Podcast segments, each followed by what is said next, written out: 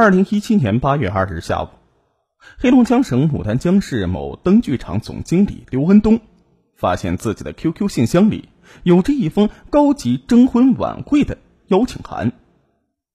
他好奇的打开，了解到这是北京一家名为“金领丽人”的婚介公司，专门为金领阶层举办的相亲会。四十八岁的刘文东中年丧妻，他经营的灯具厂在业内。颇有名气，并在北京成立了分公司。妻子去世之后，家产几千万的刘文东择偶条件颇高，他要求对方既要年轻漂亮，又要有高学历。刘文东颇感兴趣的看了一下邀请函，邀请函中注明了，主办方把征婚门槛定得非常高，就是要让真正有实力的未婚社会名流、帅男靓女们。聚集到一起，促成有情人终成眷属。刘文东当即拨通了金领丽人婚介公司的报名电话。二零一七年八月十三日，刘文东应约是前往参加相亲会。通过举办方筹划的一系列的互动活动，刘文东认识了一位叫做陈莹莹的女孩。三十一岁的陈莹莹来自哈尔滨。毕业于黑龙江大学法学系，未婚，一个人在北京打拼。因为是老乡，两个人有共同语言。陈莹莹告诉他，他在一家通讯公司大客户部任商务经理，因为忙于工作耽误了个人的婚事。陈莹莹还含蓄的对刘文东表示了好感，并表示自己并不介意两人在年龄上的差异。他看好的。是刘文东的个人能力和稳重体贴的性格。面对才华出众、乖巧得体的陈莹莹，刘文东觉得她就是自己一直要寻觅的完美意中人。为了追求陈莹莹，刘文东延长了在北京分公司驻留的时间。随着他们接触的深入，陈莹莹坦白，她跟刘文东交往啊，其实并不是看上他的经济实力。他在两年前年薪就已经达到了一百万元。他有套住房，平时穿的服装呢都是世界顶级品牌。陈莹莹的真面目，让刘文东对她倍加的热情和珍惜。半个月之后，刘文东依依不舍的跟陈莹莹惜别，承诺尽快把公司总部迁移到这座城市。二零一七年九月十二日。陈莹莹打电话告诉刘文东，说他明天要过生日。刘文东获悉之后，当即坐飞机前往。当晚，刘文东拿出事先准备好的硕大的钻戒，心情激动的为他戴上并求婚。陈莹莹温顺的依偎在刘文东的怀里，含羞的答应着。十月七日，陈莹莹忽然从北京来到牡丹江，一见到刘文东。就梨花带雨的扑到他的怀里，委屈的哭诉道：“恩东，我父母嫌弃你年龄大，不愿意接纳你这个女婿，我已经跟他们闹僵了。”刘文东听罢，不仅是垂头丧气。见此情形，陈莹莹话题一转，坚定的说：“我的事情我做主，我还是决定要嫁给你。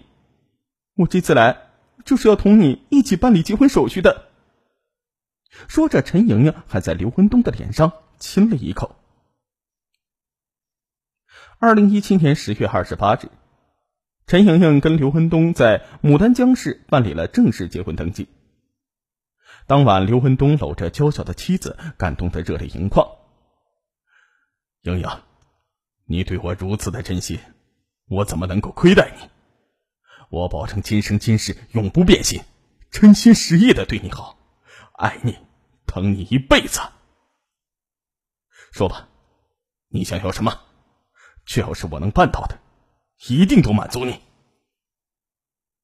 陈莹莹笑着表态说：“我什么都不要，你就在北京给我安排好一个舒适的家就行了。我俩总不能在我的房子里结婚，那样做会把我父母气疯的。我们还是买个像样点的房子吧，这样我父母到家里来。”看了也高兴。刘文东当即满口答应。几天后，两人就在北京市某小区定下了一栋精装修的一百二十平方米的私人豪宅。这套房子价值不菲，加上开发商提供的全精装修，总价钱达到了六百八十万元。为了哄心上人高兴，刘文东二话不说的交钱买单。在办理房产证时，陈莹莹提出在房产证上要署上她和刘文东两个人的名字。恩东，房产证上署我们俩的名字，是为了向我爸妈证明你非常的在乎我。如果你不放心，等过段时间，我再偷偷的把北二环那套房子的户主啊也署上你的名字，你看可以吗？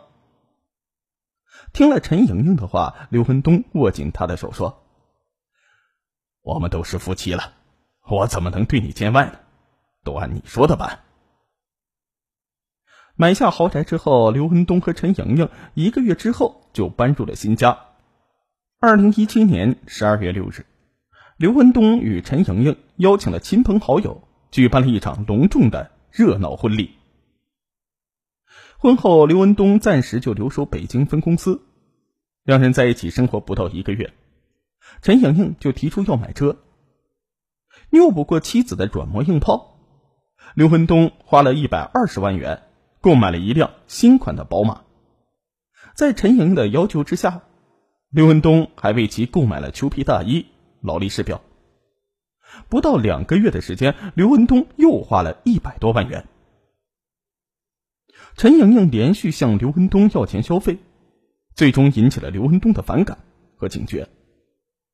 他半开玩笑半认真的说：“我在你身上花了这么多的钱，你将来该不会卷了我的东西和钱弃我而去吧？”陈莹莹也话中有话的回答：“我已经是你老婆了，你的家产有我一半呢。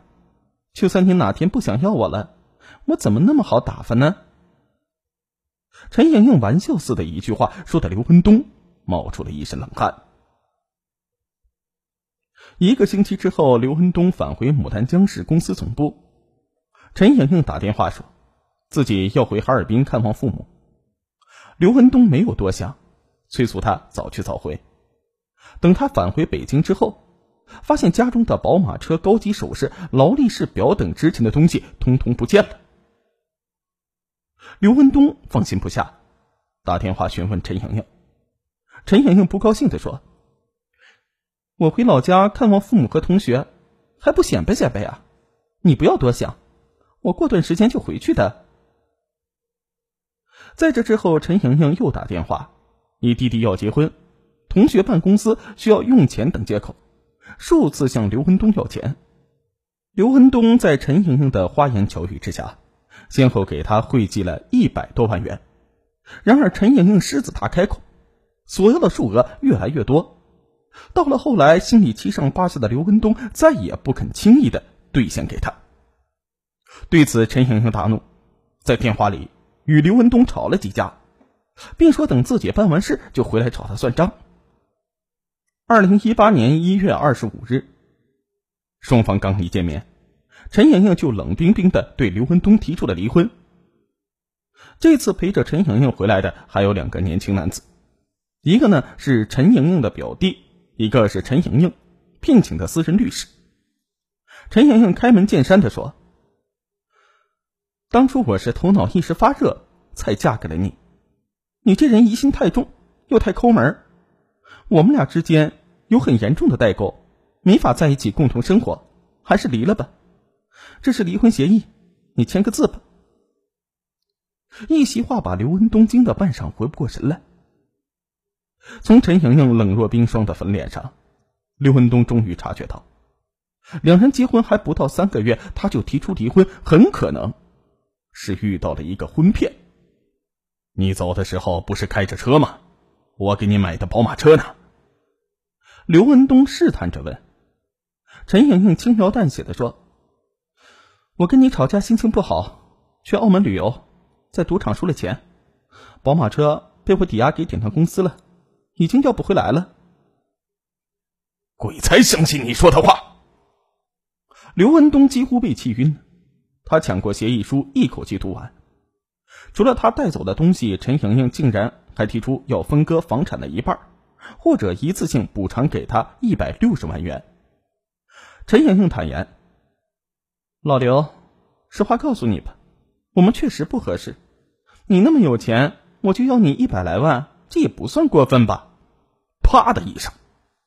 愤怒的刘文东忍不住扇了陈莹莹一个耳光，大骂她是个骗子，威胁要报警指控她诈骗。陈莹莹并不示弱，指使陪她前来的律师和表弟扭住她的胳膊，将她按倒在床上，警告她不要动粗。刘文东想要反抗，却被对方摁得纹丝不动。陈莹莹不屑地说：“你报警能把我怎么样？我们是合法夫妻。”别说是辆车，就是我把你的公司给卖了，你也不能把我怎么样。你若愿意出点血，我们就好离好散；你若是想要来硬的，告诉你，我也不是省油的灯，我肯定能够奉陪到底，把你弄得倾家荡产，你可怨不得我。陈莹莹的话不无道理，刘文东听了不寒而栗，尽管被气得咬牙切齿，但最终啊。他意识到自己已经落入陈莹莹结婚骗财的陷阱里，无奈只好冷静下来，压着怒火跟陈莹莹谈判。